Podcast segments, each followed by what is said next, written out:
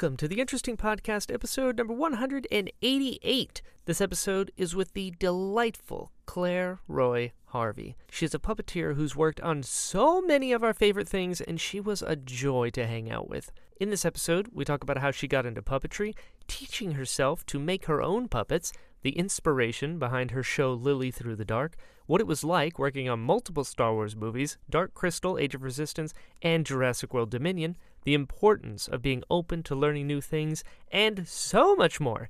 She quickly became one of my new favorite people, and I'm so excited for you to get to know her as well. She's the best. So, without further ado, let's just jump into it. Please enjoy this episode of the Interesting Podcast, number 188, with Claire Roi Harvey. Theme song time.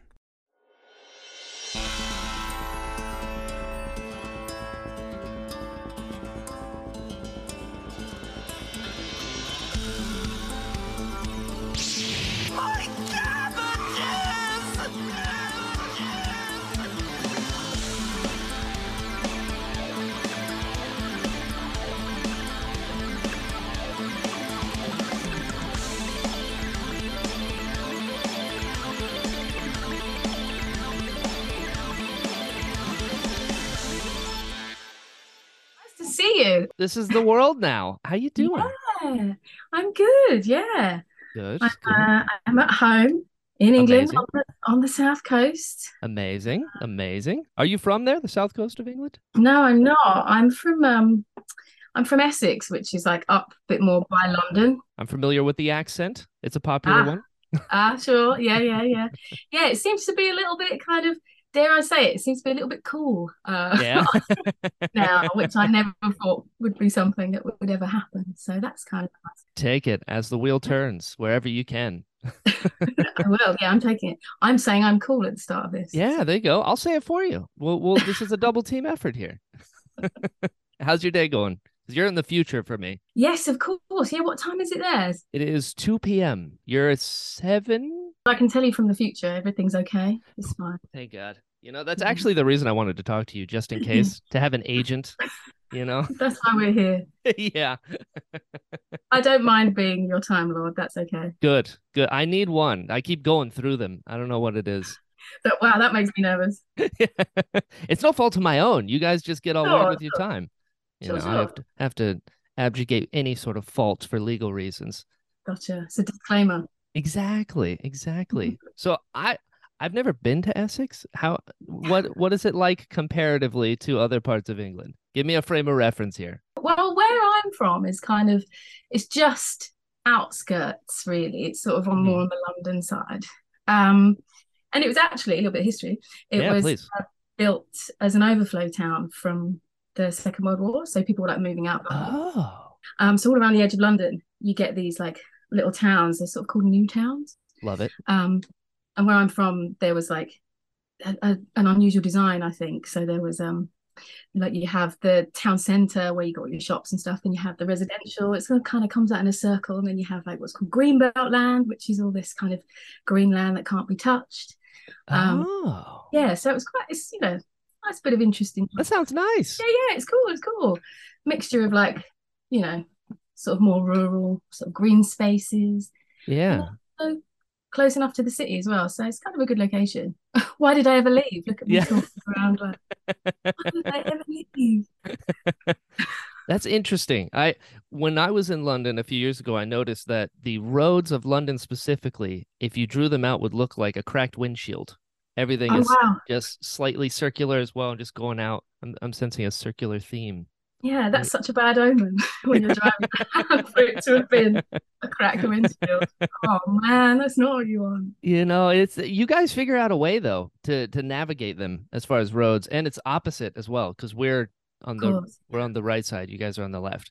You're It's- you're on the right side, we're on the wrong side. Yeah, yeah. I mean, depends who you ask, I guess. yeah, yeah. I did live in London for a while actually. Um, How'd that go? I mean, it was fine. I, and, you know, I made a load of friends there and connections. And because I'm from somewhere that's sort of just on the edge of it, it didn't feel like a big move.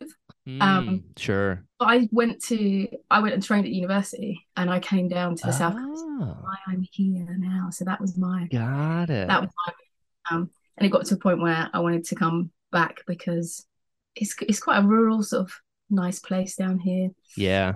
um, which is, you know, compared to London, I just got to a point where I thought, hey, it sort of doesn't matter where I live, sort of for work. So I could Sure. I could kind of go where I wanted, which was a nice little uh, realization to have. There you go. I'm I'm Mm. much more of a rural person as well. Cities are just it's it's too much. I get tired. Yeah, So need, need a little quiet, just a little. bit of a recharge. Yeah. Is is there a big like entertainment sort of thing coming out of Essex? Is there a big entertainment thing coming out? Like where that where that sort of interest come from? Um, for me, Yeah. um, so I, that's a very good question. So I, uh, I was a really shy child actually. So sometimes I do think, how I ended up doing what I'm doing. Yeah. what happened? Yeah, and I think you know, if you pick it apart, I mean, I hide behind stuff for a living, so Oh, I respect that. yeah, it kind of works, you know. So you're looking at the thing I'm Yeah.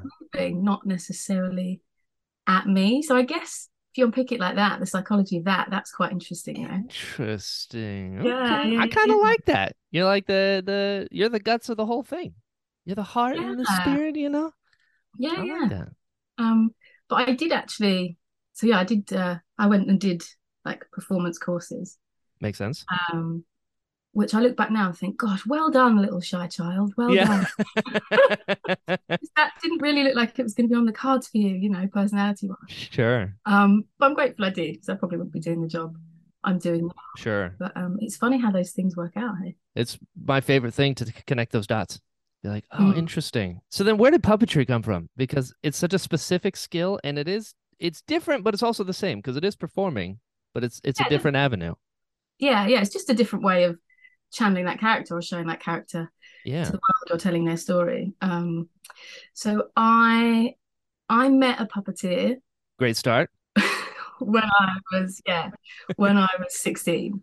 Oh, Um, awesome. Yeah, and I, I think until you meet someone doing the job when you're a young person, you have no idea that it even exists. 100%. So that was a real kind of formative moment, I think, where I thought, hey, someone's making a career out of this. This is cool. Yeah. Um, I lived opposite a theatre.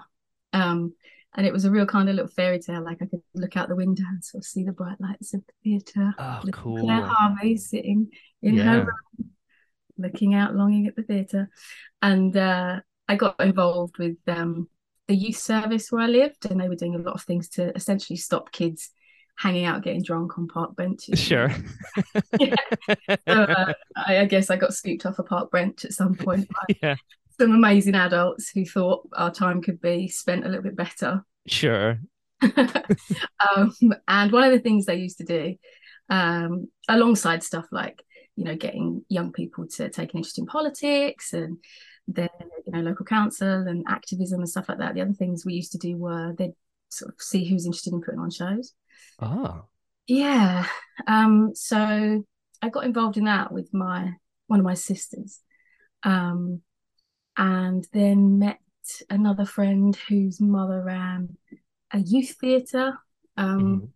at this same venue. And they used to do the largest community pantomime in the UK. Wow. Yeah, yeah, it's, it's a pretty big deal, you know. It's just Yeah, that's cool. luck that I even lived there, you know. I love it. Um, and then I met, so I saw that in the panto there were puppets, and I remember thinking, oh, that's cool, Yeah. um, because my mum uh, was and still is, in fact, really handy and like innovative with making things. She I was, can see the thread. yeah, she was a designer and a window dresser for a company called Woolworths years and years ago, and she used to go around like designing the windows and doing the window dressing stuff. Wow. So that was something that's like passed down to to me. You know, that Yeah. kind of, again, that's quite a, a formative beat. I can see it. Yeah, in my work life. Um, and so I look, see these puppets and think, oh, okay, that's cool. That could be something that could be made. Um, and so me and a friend uh started making some puppets based on that. Um, Wow. Yeah, yeah. So just sort of got stuck in really. I'm really from a household where if you want to do something or if something's broken or if something needs doing, you just kind of get on with it. Like, Yeah. you know, you just have a go. It's that sort of have a go attitude and not being afraid to try something hard Just because it's hard doesn't mean you can't do it, you know. Totally. Um, so yeah, so that was kind of the vague beginnings of puppetry being planted in my world. But I think at the time I still thought I might go to musical theatre. okay. Okay. Why not? Have a go. Yeah, yeah. Well, that was sort of what the youth theatres were doing um, that I was involved in. Um, they just give you a song and off you go. Yeah. Um, um, and through school, I did a bit of choir as well, and I sort of found out that I could sing a bit. Um, A little bit. great. I may have yeah. heard some of your stuff. Maybe. Maybe. oh maybe maybe doing your research um so yeah so that was kind of interest as well and i think because some of the first stuff i saw on stage was musical theatre i kind of just thought that was theatre probably. Sure. Um, That makes sense. yeah and that was sort of a tangible thing to do. So i kind of started gathering these threads of like oh there's some puppets maybe. There's some singing kind of going on as well. I did a bit of dance as well. So there was definitely kind of a hey maybe i could do this for my career. Um and my family were really supportive of that as well which Cool. i think um, is really great you know like Yeah. I- Huge difference.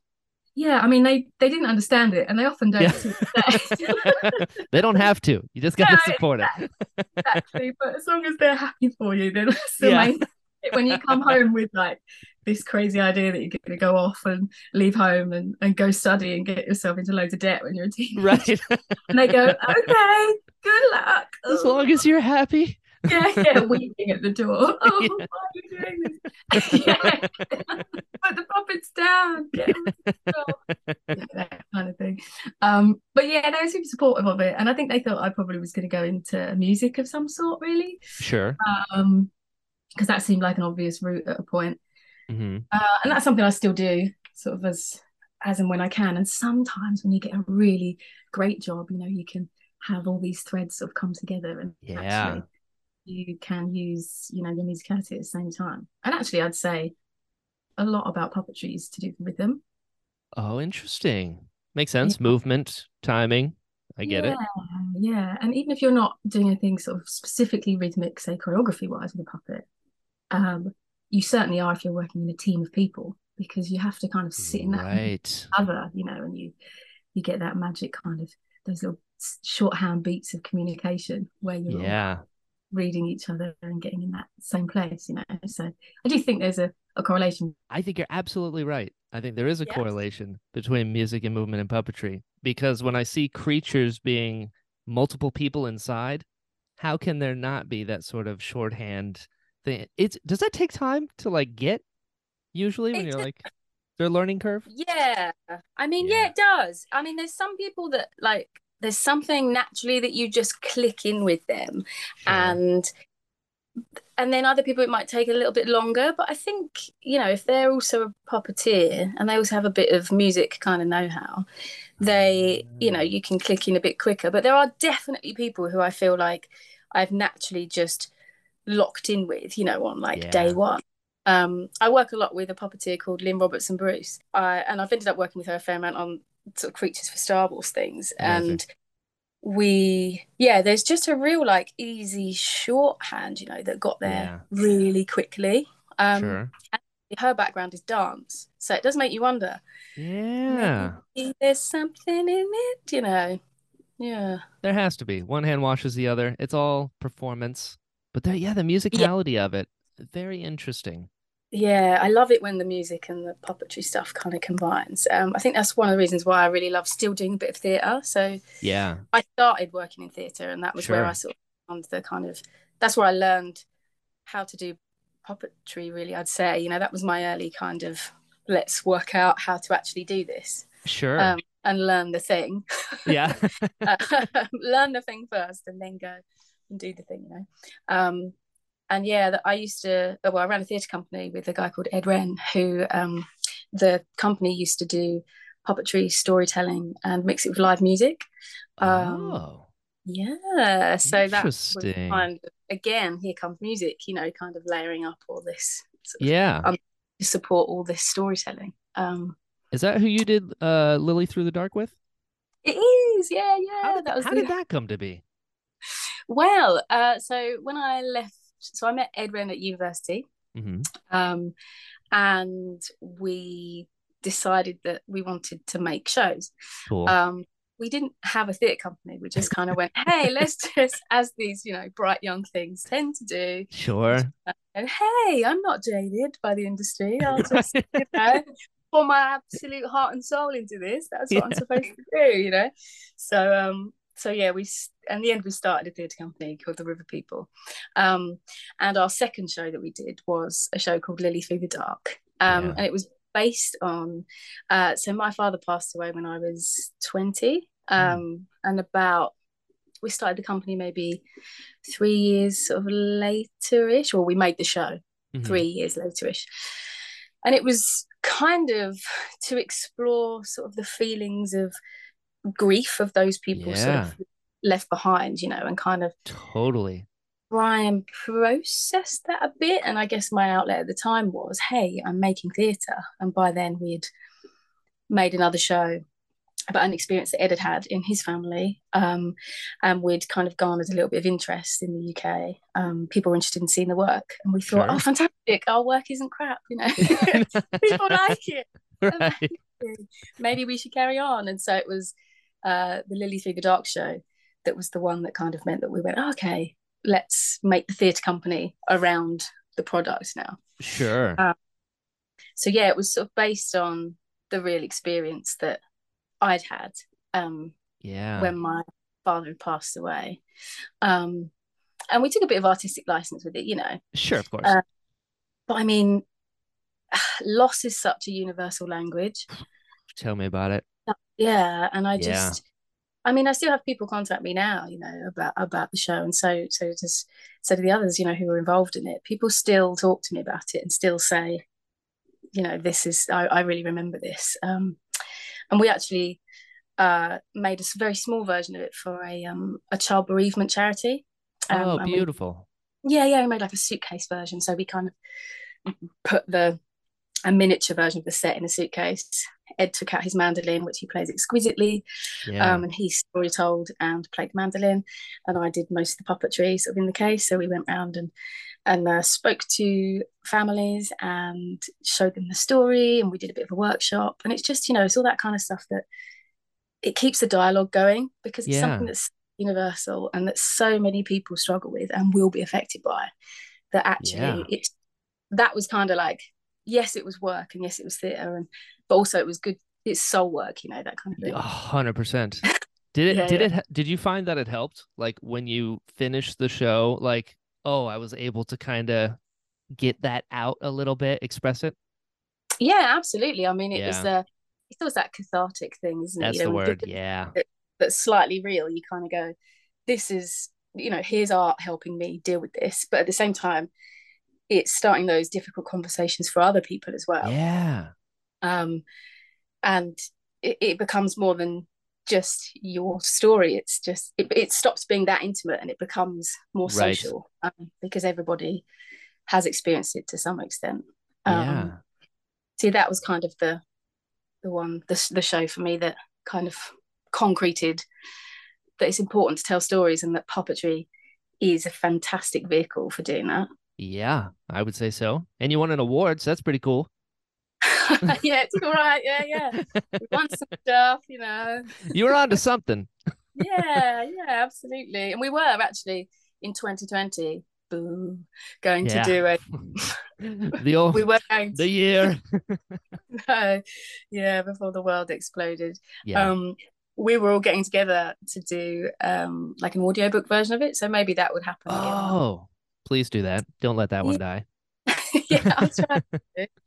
yeah, that would be really nice. Um, with the original cast as well. Oh, be- cool. yeah, That's yeah. amazing. I love that kind. I mean, the best art comes from inside, right? It's like there's that unspoken human experience. It's like, Mm. oh, here's a thing, and then someone else is like, I, I'm picking up that wavelength. I got it.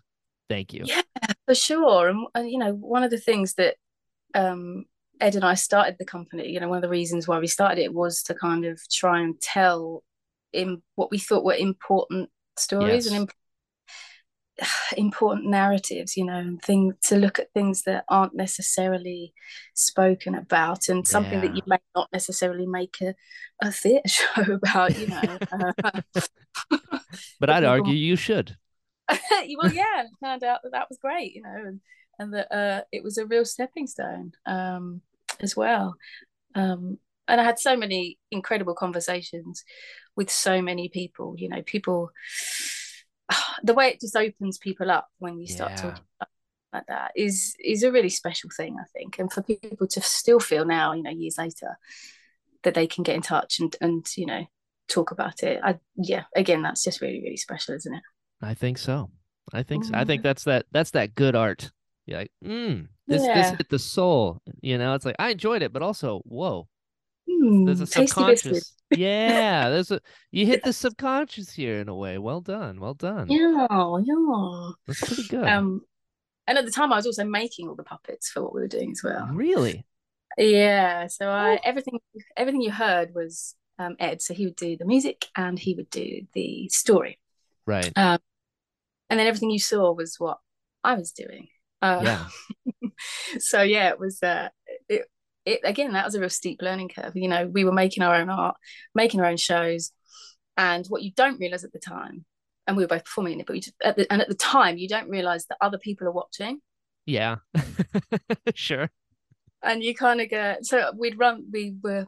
You know, we ran the company for a while, and then there was a point where you know it naturally comes to its end, Sure. and uh, suddenly we were being, you know, other folks that were making their work or other great theatres were asking us to work for them. Um, oh, right.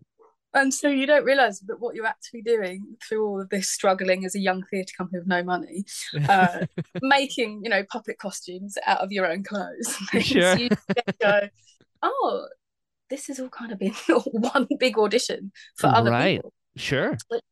I was completely unaware of until that moment. You know, you sort of forget other people are watching because, you know, the the struggle was, as they say, very real when you Yeah. were young with kind of less money, like from Sure. various places. Um, so yeah, it was uh, again massive learning, massive, massive learning, and I wouldn't, I wouldn't change it. But um, yeah, Yeah. it was nice to be young, young with loads of energy, making theatre. Right.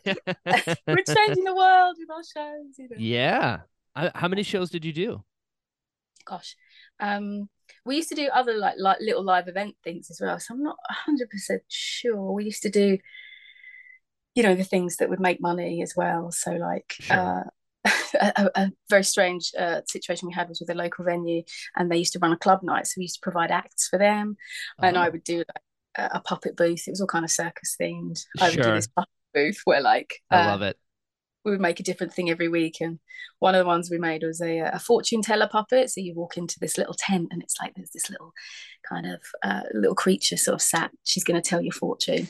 Um, That's awesome. had- yeah, it was good fun. Yeah, and we had you know little bits of business and things, and the table would float on a rig, and it was all yeah silly What? stuff. So you see stuff like that. But like in terms of shows that were the bigger shows, and so maybe we did three or four. Um, and you know you're touring them for a while, applying for money from Arts Council England to kind of get a big tour on the go. And Sure. there was a point where we, uh, with our friends from uh, Spinney Hollow, which is a uh, cultivated copse of woodland near us, that's run by some friends. Cool. Um, they we got some money for them to build a bow top wagon that we could take our shows out in. Oh, that's awesome. yeah, yeah, it's great. Yeah, you can really like get out to people, you know. Yeah. You can really uh, jump in and, and get out to the communities, and you can put your show up anywhere. Is the thing, you know. Right. It's a pop up. It's a pop up exactly. so yeah, that was all uh, again amazing learning. You know, and the whole time I'm like being a sponge for puppetry and like any puppeteers I'm meeting, and yeah. yeah, it's Are, all y- that. are you good at learning? Because learning, you have to be okay with not being very good at something for a little bit. Like, are you good at kind of giving yourself room to learn? I feel like I am a bit of a sponge, and I also feel that as a human being, I think it's really important to to not be scared to fail and do the thing Yeah. wrong. Because some of the best failures that I've ever had, Yeah. you, know, yeah, yeah, you learn some incredible lessons, you know. sure. um, and you go, oh hey, how did that lead to this? Um, Sure. So failure can be an amazing blessing in disguise. Um, and I think as soon for me, I think I feel like as soon as I start to think, oh yeah, I know all of that, I know all these things, Yeah. then surely that's when everything goes wrong. Like everything I do is is a new experience. You know, someone puts a puppet in your hand, and yes, it might operate the same as some one you've done before, Mhm. but actually it's got all of its own little quirks. You know, it's got its own little things you're dealing with, and you might be in a different. It'll be a whole different set of people usually as well. So then you have to kind of adjust to all of that. So Sure. yeah, I do think it's a it's a job that keeps you on your toes for sure. I bet. You have to keep paying attention Yeah. and being a sponge. You know. I've seen you use cardboard. I've seen you use ink and paper. I've seen you use burlap. I've, did you teach yourself to sculpt, or did you have to like take classes or something? Because I've seen you're sculpting faces of puppets too. Like, if you Mm. touch anything, it seems like you can make something out of it. It's it's pretty amazing. Except gold, I still haven't perfected Not yet. spinning gold. Not yet, but there's still time, right? I'm still That's learning. right. We just got to find the right little person Yeah, and the exactly. right wheel. That's it. Yeah, that's all I need. Let's blame my tools. Yeah. Um, uh, I yeah, I taught myself. I didn't do any particular. Amazing. Um, I didn't do any making courses and these because they kind of weren't really around. Like puppetry courses is a thing, weren't really Sure. around when I was younger. So I mostly learned from people just being really generous. Um, and I was that kid that had all the behind the scenes books. Oh yeah. The good That was- stuff. That's still me, you know. Yeah. but same. yeah and you learn so much by picking things up and trying it it's that whole trying it thing again you know like, Sure. um at university i did a performance course um and that's really useful but alongside that in my own time i would be making stuff um Cool. and so if we needed something for a show i would just make the thing there you, know, work go. out work out how to make the thing you know if something's broken fix it it's that sure. sort of mentality um and then there's kind of specifics that like I once got some money from Arts Council England uh, when we were running the River People to go work with um, an amazing puppet maker called Max Humphreys. Mhm. Um, and he uh, was really kind and gave us like a week sort of working in his workshop. And that was sort of the first time oh I'd ever seen wow. someone's workshop, you know, it was, Yeah. it was amazing. And he was incredibly generous. Um, and I met another puppeteer called Mandy Travis, um, who helped us develop Lilly Through the Dark. She'd come and sit in rehearsals with us and kind of Oh give us some wow. point on the puppetry. So, like, honestly, Brian, like, uh, I just think that there's so many people that I've met that are just so kind and like really believe in paying it forward and like sending that information back down the line when Sure. people need to learn. Um, so yeah, I've just never been afraid to kind of go, oh hey, that's a cool material. I'll just go find some of that and have a go, and then work out like what I can use it for. Sure. Um, and I, I spent a long time as part of the theatre company. One thing we also did was run workshops. cool. Um, so we used to do performance workshops, but we'd also do I would run making workshops as well, so craft stuff or like puppet making or design. sure. Um, so you kind of learn. Say if you've got a two-hour workshop, Mhm. there's only a certain amount of time you could, you can you know spend time making something. sure. So you try you backtrack, so you work out what's the best outcome for this person to take away with them. Sure. What's the strategy for for learning and teaching them how to do it Mhm. and you can pick a really specific you know material and teach them how to use that specific material in the workshop so again by proxy you're learning even more about it Ah, okay. so yeah learning by doing i guess has been the thing and I learning like by it. Yeah.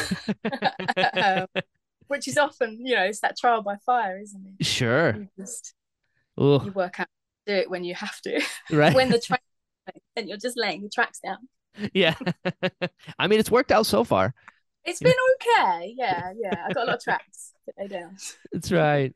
So then when did you make the jump to screen? Because that's again a very different thing. There's a stage versus a screen. Mm. The medium is Yeah. different.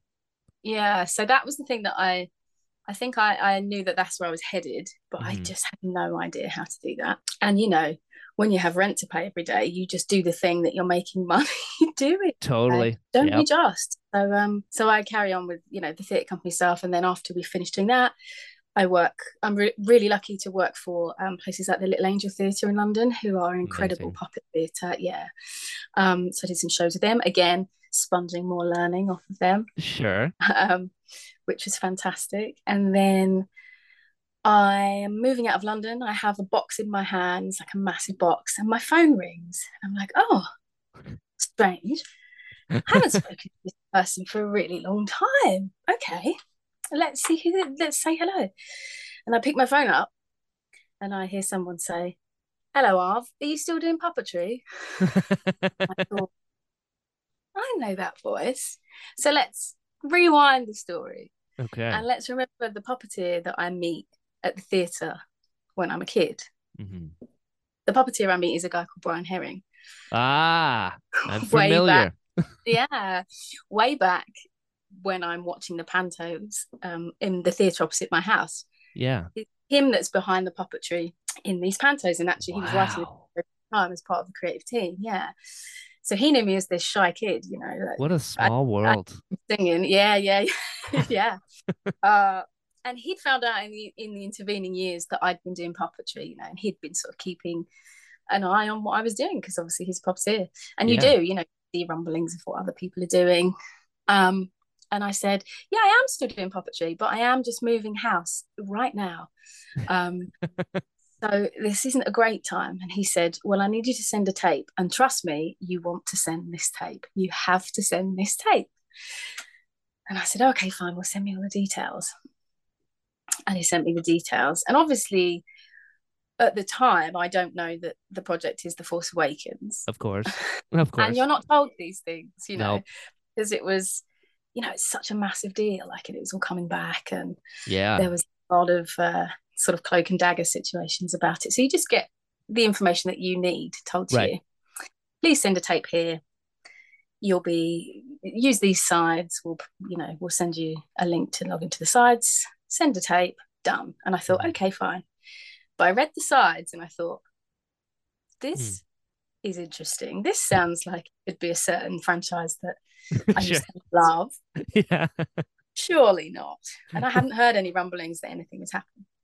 Sure. Um, so I send a tape, um, along with most of the other female properties in the UK, and Mhm. actually some of the guys sent them too. Um, and they were trying to cast this particular character, which at the time was supposed to be puppet.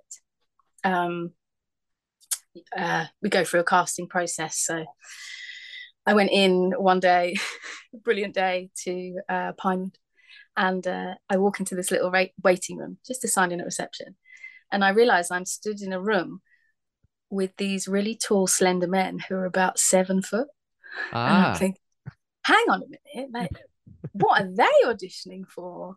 And I'm starting to piece everything together, you know. My mind is like, well, they could only be, hang on a minute, you know, Yeah. someone needs very tall people. Anyway, uh, I do sort of an audition process. And it's really great actually. You get given so much support, you know, they whatever support you need, um, testing your monitors and things.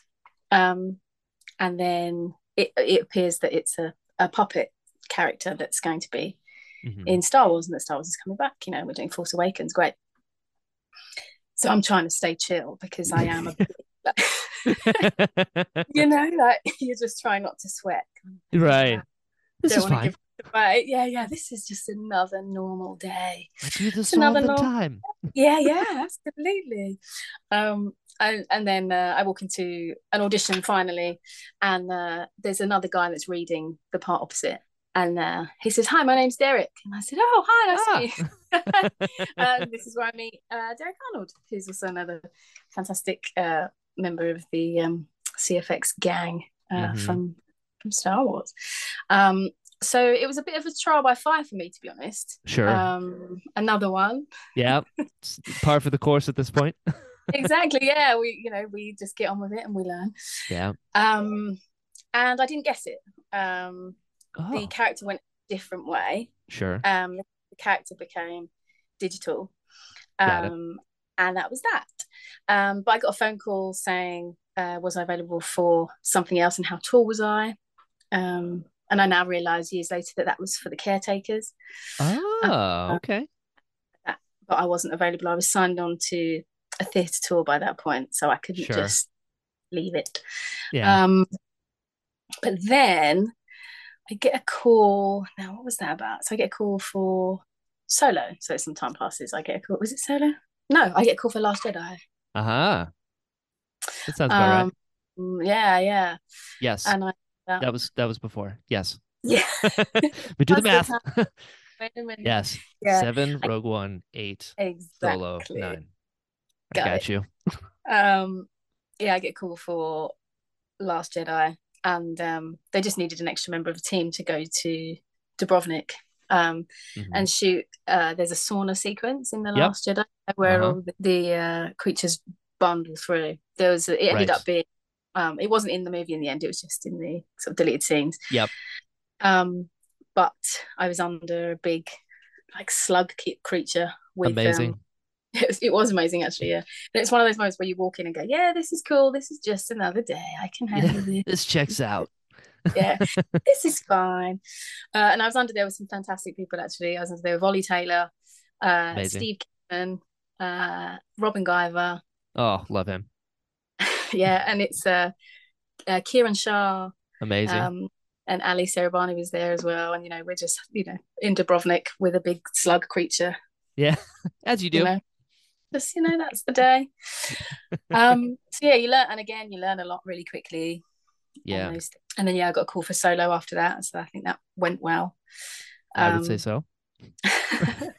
and- but in solo it was for um there's a big scene with mother proxima in Mhm. the water Amazing. and the first con like uh, idea for it the first concept was um a load of puppeteers puppeteering tentacles so originally she had lots of tentacles um so we oh, okay. which, um, but it wasn't using and they changed the the design of her Sure. uh, and they need it um but yeah a load of us went in and shot all that um so yeah that was okay and then ended up doing rio uh huh. with um Katie, katie and lynn robertson another previous guest. Mhm. yeah another previous guest yeah Yeah. um so you know it just slowly you slowly start to you know you do something good it's okay and then you sort of carry on and you're learning more and more and more as you go sure. um so yeah that's sort of How was that doing extra arms on a person? Good. Were they attached to her?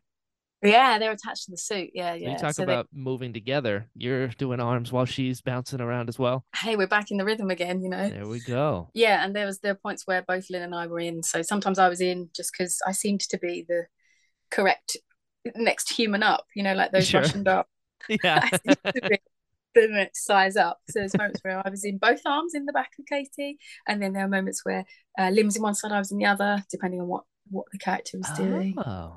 um so yeah there was lots of um lots of chopping vegetables and throwing frying pans and trying stuff out the r&d stuff for it was great fun Oh, I bet. um yeah That's So cool. yeah, that was a fun one. Yeah, that was fun. You just do a bit and then a little bit more, a little bit more, a little bit more. Sure. Were, were you also the alien in the jar that was singing? Yeah, yeah, was. yeah. How? How? Did that work? Uh, it's such good fun. So the builders, I mean, big shout out to all the builders and all the oh, fabricators Oh, yeah.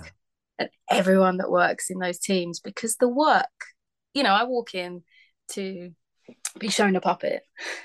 And sometimes they go, Oh yeah, here's the puppet. So there's this that's kind of we've got to work this out, we've got to work this out. And I just think I could peel my face off with joy at how incredible it is, you know? It's just unreal. Everyone's working at it's like the apex of somebody's art. Yeah. Um, so it's just such a privilege to be able to kind of add something to them and you know Sure. put the little cherry on the top like um and you're just another cog in that kind of line of Right. Of its creation it's just a lovely thing to be a part of but um yeah so that was actually in water Oh. yeah Whoa. yeah so it was the little tank as you see it Uh. and then the puppet was sort of hung inside and then it was filled up with water and around the back it was a really genius system um, that uh, there was a glove in the back like a, a rubber glove and i put my arm into the glove into the puppet What?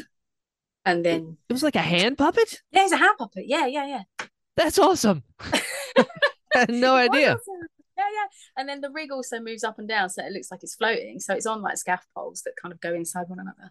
Um, and Damian Farrow was sort of doing that, Oh, so that it looks like uh, it's kind of uh, floating. That was the first. I think that was the first thing I did with Damian actually. Um, Wow. and then uh, over the course of the shoot, I think people that were on the eyes were Neil Sterenberg was there on the eyes. Lynn Robertson Bruce again did some Mhm. eyes, and Brian Herring did some eyes. So you know, it's all that kind of team. Sure. team, but, you know.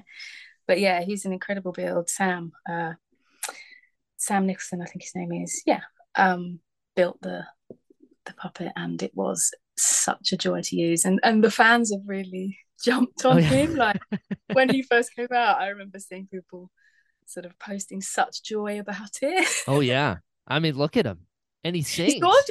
so gorgeous. Yeah, yeah, yeah. And he sings. And hello, there's me doing some puppetry. There it is singing. again. Look yeah. at this. Look at It all these things we're finding.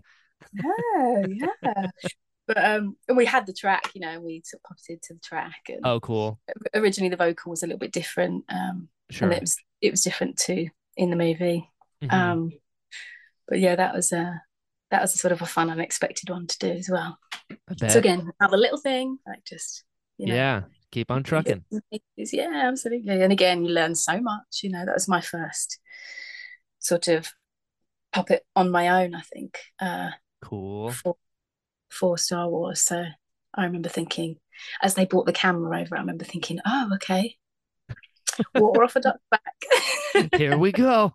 yeah, yeah, yeah, yeah. Okay, don't mess this up. I love the idea because I'm like imagining you puppeteering all these different things, and it's there's a lot of angles, right? Like you're on stage, you're facing out the audience, you're behind a puppet doing this, you're under a table doing this, and then in Dark Crystal is one of those sets where it's up and you're running through the puppeteer lanes. Like how how Yeah. is how is that? Because that's that's a Henson Yeah. thing. It's a big deal. yeah, so that was all raised sets. Um, and that was, I mean, how long have we waited for more Dark Crystal, you know? Right. So that was incredible. You walk on to it's the kind of job where, and actually a lot of these jobs are that I find I'm asked to go and do. You walk in and you just think, don't cry, it's so brilliant, but don't cry. Yeah, yeah. Wait till no one's looking. yes, yeah. Find a quiet moment and go Yeah. and then come. Um, but yeah, that was um, and again, people working at the absolute top of their art forms. Oh yeah. People that make the books, you know, that the puppets are holding, like just so, oh, and it's like real books, not like just a cover. no, but Like having commissioning all these things, you know, to have that level of detail yeah. is just stunning. Um, but before I did Dark Crystal, I did a um a uh children's TV series um Oh, for the BBC um called Feeling Better, and I used that time just to brush up on my um on my straight scan monitor um because up until then Ah. I'd done all reverse scan, which is like the mirror image. Oh. Um, yeah, so you're looking at your monitor and you've got the mirror image, so it's you kind of the screen Ooh. is back. Your brain is. But-. Well, that's straight scan, so you switch it, and that's what the camera sees, and that's how the production worked. Everyone was on straight scan, Ooh. so I took the time to on that job to teach myself straight scan, and I'm very glad I did. Smart. Smart. You don't want to be You the one. it, it's just yeah, you don't want to be that leaning puppet in the back. Yeah. I like to think there's a derogatory term in the puppeteer like puppet community of like don't be a leaning puppet. Like, you know. Well, we're gonna coin that now. I'll coin that. No one wants to be a leaning puppet. yeah, no oh god, just don't don't be a leaning puppet, right? It's Yeah, the no. worst thing. exactly. um, but yeah, Dark Crystal was something else. I was again another lucky one. I ended up doing sort of a lot of different things on that. Um, Cool. I was working mostly with um, a puppeteer called a fantastic puppeteer actually called Helena Clark Smee, Yeah. um, who name you might have heard of before. She was the collector Skeksis, and she Ooh. she Ooh. was selling as well um amongst lots of other things you know the whole core team did sort of covered most of the things and we would Right. jump in sort of assist but i was really lucky that i got to work with her pretty much the entire time up close um oh, cool. yeah and i was assisting her in the skeksis so we had like the the nose pump for all the goo and like Ugh. so that, that was fun uh, and then seeing her doing the super intense oscar winning stuff Yeah. with Seladon was just amazing you know i was doing her arms or whatever else she needed um at that point um yeah again something really special to see up close and to see that whole core team actually delivering bet. incredible stuff and like the i mean oh, yeah there was just so much so much good stuff in there that really pushed puppetry. Um, and another great thing about it was that they managed to include uh, Lore, who was like a giant rod puppet, giant Bunraku puppet, Right. puppeteered by Damian, which was apparently one of the original ideas that Jim Henson wanted to have in the Oh. first movie. Yeah, so I did a bit of digging. I read an article about it, and um, gosh, this was way back on on the show, and um, the technology at the time just wasn't there because Sure. a lot of the tech this time was used to take us out. Um, Oh. And that's what happened with the Lore stuff. Um, so they're able to have that sort of rod puppet. Just having Yeah. all of the different types of puppetry was phenomenal anyway. But to have a giant rod puppet on the set um, just worked so beautifully. And uh, I was lucky to be on the B team for that. So when um, usually it was Damian Farrow, Dave Chapman, and Warrick Brownlow Pike. But if Legends. I know, yeah. and if uh, Warrick and Dave were on other characters that was featured, then Lynn and I were stepping in to do it. Um, and again, that was a real kind of pleasure to do something that, you know, was that kind of pure puppetry Yeah. was uh, was really special. You know, that's the kind of stuff that I'd done in my theatre world, the rod puppetry stuff. um, Yeah. certainly with the Little Angel. So um, that was something that I jumped on. That was really my jam. You know. I bet.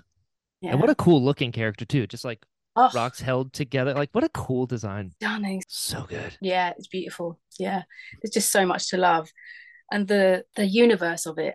Again, there's just so much room for expansion and Yeah. And just the the sheer Brian Froud.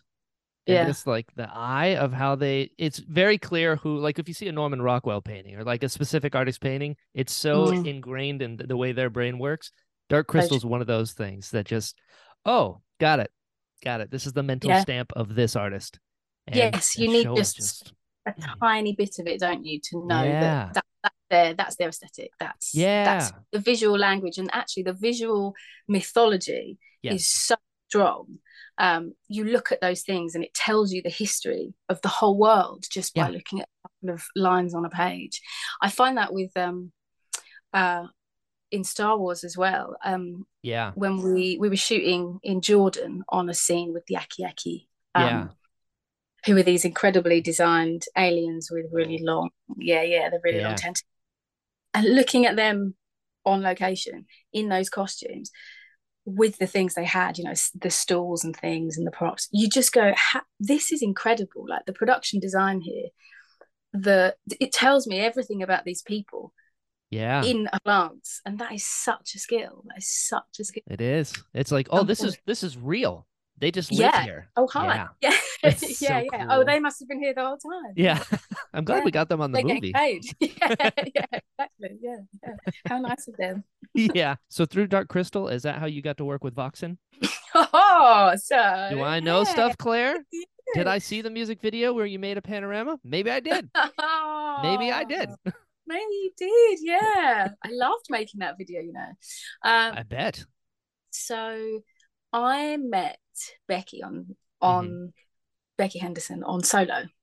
Oh, I didn't know she worked on solo. Interesting. So you know, uh, Okay. the scene that we were talking about the Mother Proxima stuff, where Yes. everyone in the UK was in puppeteering a tentacle. right.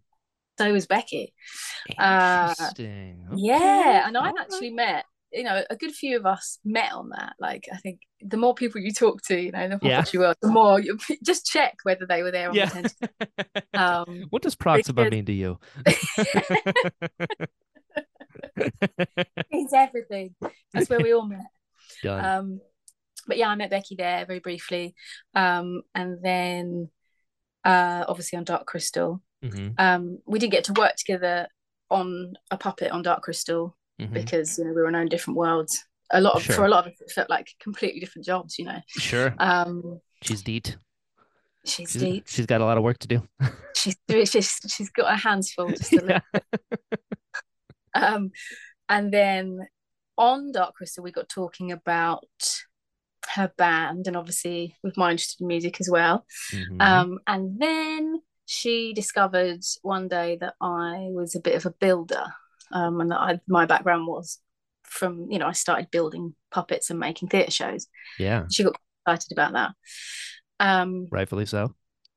and so we decided to collaborate on a project, and that was the Sanctuary music video.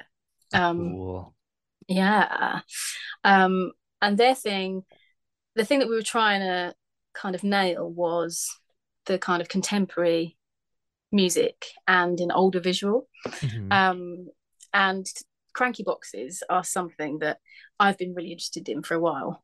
Um, just because I'm, you know, I'm that nerd that has all the books why with all not? the old things in, you know. I respect it. Yeah, yeah. And you, well, you never know when you're going to need to make a crankie box. I've always said this. it means The something different over here, but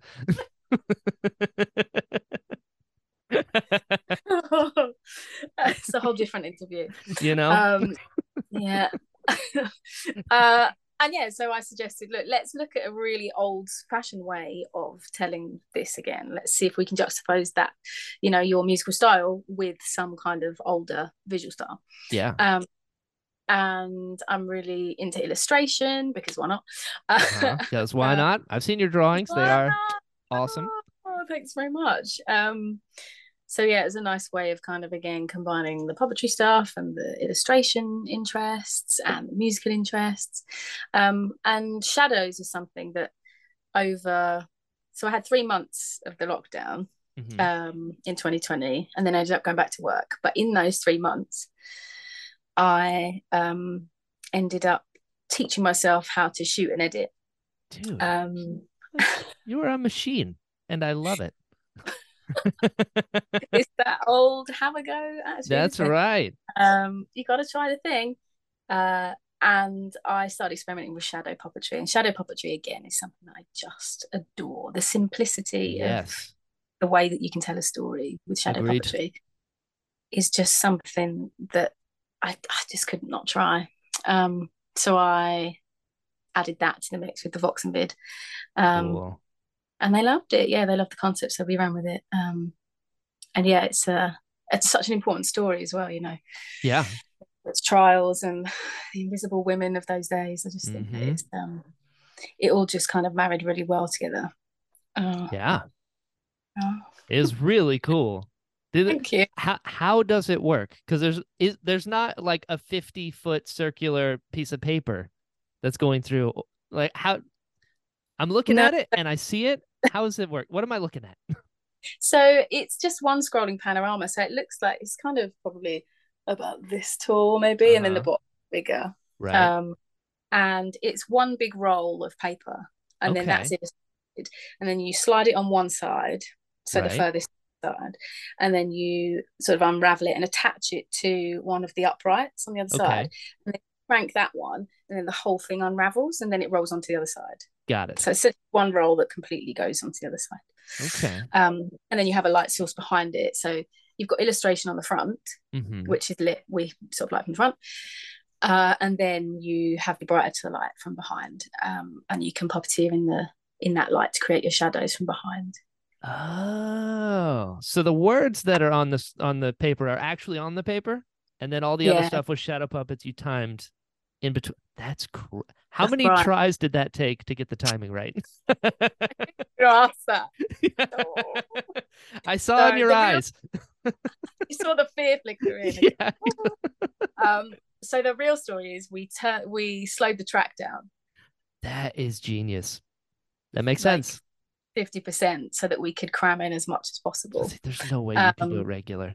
We're human beings. Uh, and also I had some help as well. So I got um my dear friend uh Dominic Cray, who has been coming along with my harebrained ske- schemes. for as Amazing. long- we all need a co-pilot. Yeah, exactly. And then Annie Brooks, who's another fantastic puppeteer, who I met doing uh theatre work years and years ago, and we collaborate um, as much as we can. And she's a fantastic maker as well. She has a really similar style to me, actually. So we often Cool. kind of throw each other work or share projects as well over the years. Um, Yeah. yeah, she was a great ally to have on that too. So we slowed it down, and then we could kind of cram in a load more. Um, Ah, okay. Okay. but, uh, but that track in my mind is really slow, and then when I hear it, Oh. oh my god, so fast! It's like a rave track now. Right. Who's got what speed is this going? Oh, the oh. Yeah. Oh, it's, not. Okay. That's, But also, it's a nice juxtaposition because I did that. I was sort of making the ideas for that and sort of teaching myself shadow puppetry Uh-huh. in that first lockdown. And then it was like a couple of Halloweens later, I made the video. But I taught myself the shadow puppetry stuff and all the delicate handmade stuff in those three months. And then I went to puppeteer big dinosaurs. I was about to away. say, if this is the during the lockdown, this is right around Jurassic World Dominion picks up right after. That's right. Yeah. how Um, how was that? It's dinosaurs. It's dino time. Yeah. It's pretty cool. it is really cool. And actually, watching Jurassic Park as a tiny child was again one of the reasons why I wanted to do the, this job now. Yeah. I feel like that came back around was just, you know, something special. And I was always a massive Dilophosaurus fan. I was like, oh, Oh, good one. Dilophosaurus, yeah. Yeah. And Yeah. I walk in, I get a phone call. I'm working on, um, I was directing some puppetry on a theatre show in London, and uh, I get a phone call from Derek Arnold. Um, I've heard of him. Yeah, that guy. Yeah, he's all right. yeah, he's fun. Uh, and he says, "Hey, Claire." And I was like, "Yeah." He said, "I've got Spot a job." on impression. he said, I've got a job you're going to want to do. And I was like, oh, cool. Well, tell me when. He was like, next week. And I said, okay, well, I, I can't do next week. And I remember saying to him, but if it's what I think it is, please ring me back. Please ring me back. Um, and he did. He So, did. you know, He that did. was uh, that was great. And then the first day I walk in, there's a can you come and you know have a have a look at this? And it's a Dilophosaurus, and then it it's that another moment where you go, oh, I just need to. My throat's a bit dry. Hang on, I just need to pretend to get something out of my bag and then come back. you gotta do what you gotta um, do. yeah, for sure, for sure, for sure. And I feel like everybody does it. Uh, You have to. If you don't, I don't trust you. It's that's Yes, my exactly. litmus test. Yeah. Yeah, you don't deserve to be here if you're not. if you can look at a dinosaur with a dry eye, I want nothing to do with you. It's so true, so true. If you're not as big a nerd as me about dinos, Yeah. get out. Get out. We don't need you Um, here. So yeah, so that was um, yeah, Jurassic was quite an experience, and of course, doing it in the pandemic was um was wild, I bet. Different world. really wild. Yeah, yeah, a Jurassic World. A Uh, Jurassic World. I knew I liked you, Claire.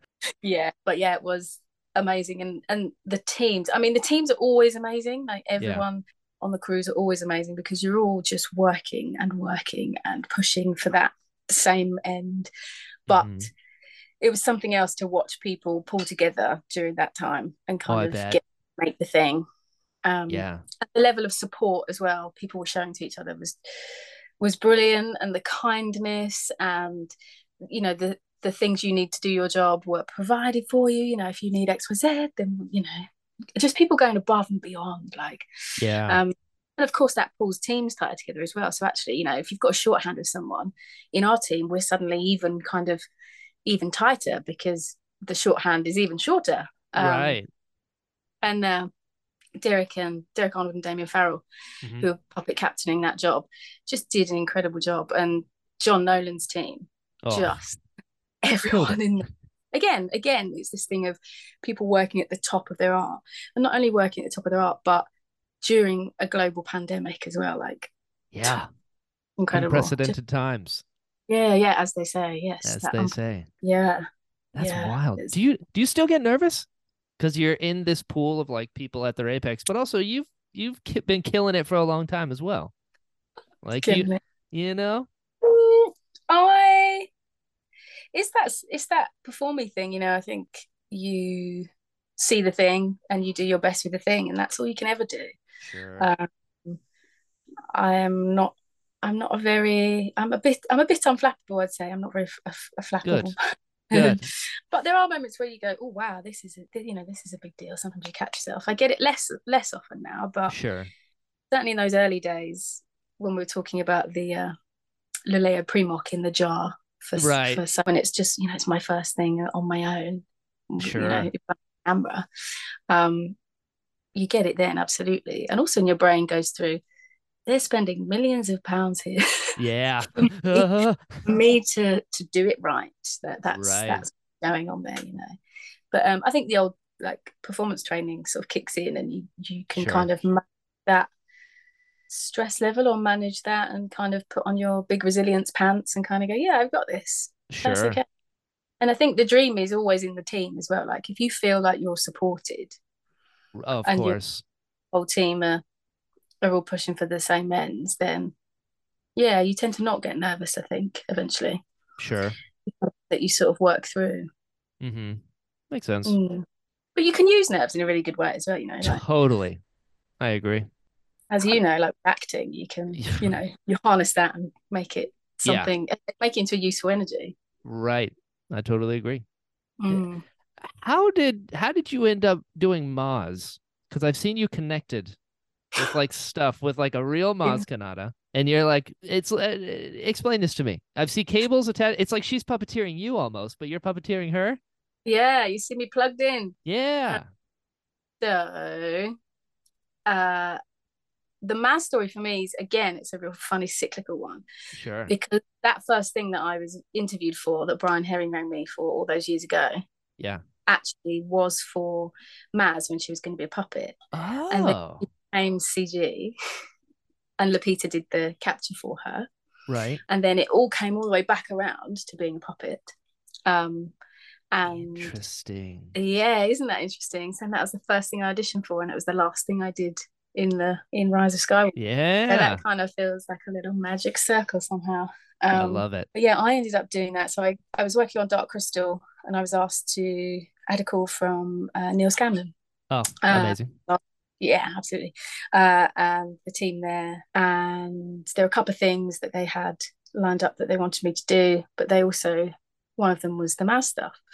Cool. Um, so I obviously say yes, I'd love to do whatever it is that you'd like me to do because they're all fantastic. Because yes. Because yes, there's always yes. Um, and then so I turn up to uh try Maz for the first time, and it's a data suit. So I wear the data suit. I have uh you've probably seen on the pictures there's lots of wires coming up, but you have like uh I have gloves, I have Yep. Cuffs on my arms, I have a vest on, so there's a sensor on my chest, on my stomach, on my back, uh, on my shoulders. I've also got a headband on with sensors Uh-huh. all here as well. Um, so it's the whole body is captured, whole upper body. Oh. Um, and that the data suit drives the puppet essentially. And what that means Okay. is I don't have to be next to the, the puppet on the set. So Sure. the puppet can be in the scene. And then we run everything, all the cables out, and we can be right next to JJ so that she becomes a completely directable character within the scene. Huh. Amazing, hey? And then we have um, Matt Denton on the eyes and the frown and like the Legend. upper part of her face. Yeah, absolutely. I mean, the tech that they have there, um, and that he's the software that he's created is just amazing. Um, Yeah. Then Richard Coombs on the Oh, and the dialogue on set, uh, and the lower part of the face. Um, so that you know we're all working together again to push to that kind of really directable character on Yeah. set. And of course, if and if, we're not right next to it, I mean, how fantastic for the cast to Oh, yeah. have living, breathing Maz just just there next to them. Yeah. Um, and of course, we had a lot of scenes where um, lots of scenes with uh, Leia in as well. So there's lots of stuff with Maz and Leia. Mhm. Um, and so to have her there just meant that that scene could be just as intimate as intended, you know, and those scenes Yeah. where in the cave and on the base can Mhm. be not surrounded by loads of puppeteers and we just have the character yeah. in there performing just as as a living breathing creature with everybody else alongside just again in, incredible stuff and we're we you know we run all the cables out and we set up outside the set and i work with we work with monitors and i have two of them depending on where my eye line is because of course i have to do whatever she's doing oh, right. I have I have my monitors sort of all over the place um, to be able to see, physically see what what she's doing. Um, yeah. and So and like wild. Her level of movement just for i mean if, you, if you've seen the picture you'll see that Yeah. I don't have that many sensors on me at all, really. Right. Um, but how she's able to mimic the detail is something else. Like I move my hands, all my Uh-huh. fingers, I have control of all the fingers on her, and she would do exactly you know, does exactly the same. Whoa. Um, the craftsmanship and the just the attention to detail. I mean, even down to the painting, which was um, uh, the the team there on the painting. Uh, I think it was Henrik. Um, there were gold flecks on her skin. Oh, I mean, Wow. just stunning. I looked at her obviously on a monitor. Yeah, of course. You got you got to get into the mindset. You, You, start to know her. these things and you appreciate these things, you know. And, Yeah. uh, and then of course we were because she already existed as a CGI creation in, Right. in the work. We're then looking back at all the footage that exists of her already, um, Mhm. the performances by Lupita and Arti Shah as well. So Arti Shah Oh, was, amazing. was the sort of body performer as well on uh, Force Awakens. So Mhm. we're looking back at all that because it's so different to creating a new character when you're she's already there. So we then look back Sure. at what's come before to try and match it and then also to look at how we advance it because whereas she at, at that point in this story how you know what Sure. could have what could have changed for us now with her um, Right. home rise um yeah that was yeah that was great fun actually that was a really great character to get stuck into That's so nuts. I was wondering Mm. how sensitive it is because, like, the just to see the technology from Seven, from the creature perspective, to like Solo Oh. with Six Eyes, is like you guys are It moves creating fast, things. doesn't it yeah yeah Like how? do you know it's funny you say about six eyes because i was um so i was around that table i was directly opposite um derek in in Oh, six were you? eyes I, yeah i was over on uh, Therm Scissorpunch Oh, know, of course. The lobster. Yeah yeah with lynn uh andy heath Iestyn Evans Dude. and uh Stu beatty yeah yeah we were all over there but i was sat opposite um six eyes and so every now and then in between takes i just look up and just stare at it because it's just incredible. He Yeah. looks he looks like he's CGI. You look at him in the real world with your Yeah. own human eyes, and Yeah.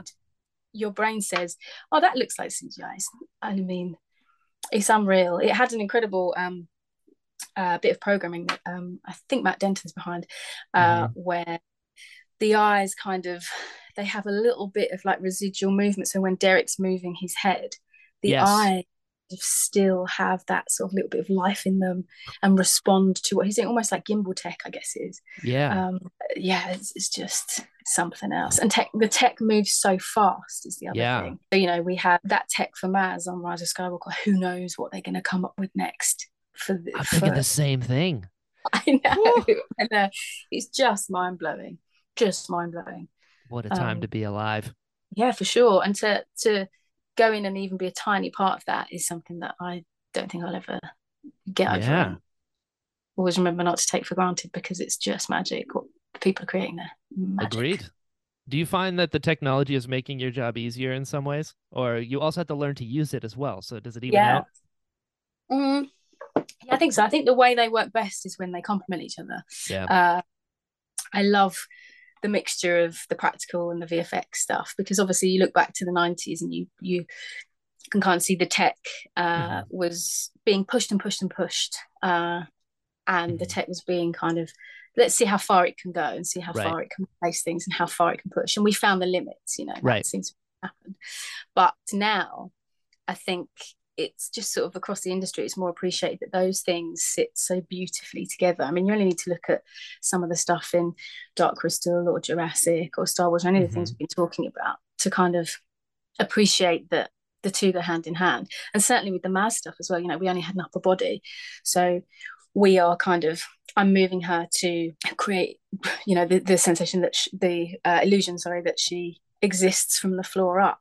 Right. um, and when that information all goes over to ILM, obviously they already have her as digital property, so they can replace little bits and pieces according to. There was lots of um, uh, the dialogue, um, hmm some dialogue changes and things, so they would, can replace the mouth or like they can replace whatever they need to, Sure. um, and they have that basis of the practical performance under there, just to give it that little bit of of something real. You know, it gives it that beat. You were saying earlier on in our chat, it gives it that that realism. Um, and I love seeing it when those two things sit together and marry. So, and it, it, you know, and your brain doesn't go, "Oh, that feels weird." Right. Um, yeah. You're seeing so much more now where it just is just 100% believable. It's unreal. I agree. Do you have any advice for people that want to be puppeteers today because the landscape is so different and rapidly changing? That's a really good question. I think it's less about the tech and more about stuff like getting good at doing the thing Sure. will open doors for you. Like I think that's probably the a bit of useful intel. Um, Yeah.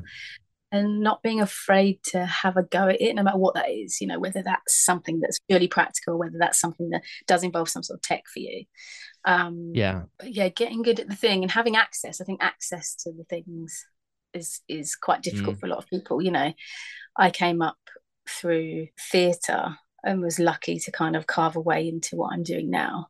But hmm it is, you know, the, the entertainment industry is hard to to get into, Yeah. you know, and it is it's a slog, I think. Um, I think the thing that served me the best is trying to just keep doing keep doing the thing. Yeah. The thing. Keep getting better. yeah, yeah, I think so because nobody's going to offer you a job on a film if you're not willing to put the work in, you know, or like Yeah. I think it's all about is it about blind belief that you can do I thing? think it is. a little bit about that, maybe it is. But also remember to pay your bills and stuff. yes. Yes. Yes. Yes. Ooh, also look after your mental health because Yeah. that's important. I think um yes. I think you're right. waffle waffle. You and then I I am personally curious. What is your favorite bottle in your collection? I know. I know, Claire. Look at this. Didn't think I'd know, did you? I didn't think you'd know about that yet. So You came, my in, you little came in my house, Claire. Yeah, not realizing. I love that Kubo is in the background there. By I the know, way, my little boy. know. Look at him. Hey, buddy. So hey, handsome. buddy. so handsome. playing for the camera now. yeah. Um, my favorite ball. I mean, any of the little poison balls. I've got a really teeny tiny little green, Yeah. little green situation. Yeah. Uh, that uh, I think I found in a junk shop in Greenwich when I used to live in London. Um, Cool. he's pretty, great. Gets a lot of attention. A lot of great Rightfully so. press. yeah yeah i always feel like they're being a bit wasted just on my shelf but someone will someone will come in my house and and be excited about it and prove me wrong so Boom. Right? I'm excited about it. That counts. hooray Well, just like that, Claire, we've been talking for over an hour. You survived. Amazing i'm still here so at did you. you This was amazing. I I knew this was going to be Oh, fun, it's been but so nice oh, chatting you to are a gem. So oh wow it's been a long time coming you know it has, and I'm I'm glad. I'm glad because we had to build up the stories and the rapport. You know what I mean? Yeah, it would have yeah, been we too early. Who knows what yeah would happen? well it was 2020 so indeed who knows what That's true. Yeah, we had to survive that first before we Yes, we survived each did. other's company. and Yeah. we've done both so well done us Yeah, we've well look at us. High five. So before I let you go though, I gotta ask, where can Mm. people find your stuff? Where can they find you online? Talk to me. Uh, so I am mostly on Instagram these days. Actually, it's just such a nice visual medium, isn't it? Agreed. Uh, you can find I like. Claire Roi Harvey. That's just my full name, and uh, I do have a website as well, uh, which is claireroiharvey.com. But yeah, uh, I'm also on Twitter, I think, as well. But you'll mostly catch me on Instagram. Come Yeah. over there. Yeah. Good. Have a go. Yeah, why not? Try it, learn it. I love it. And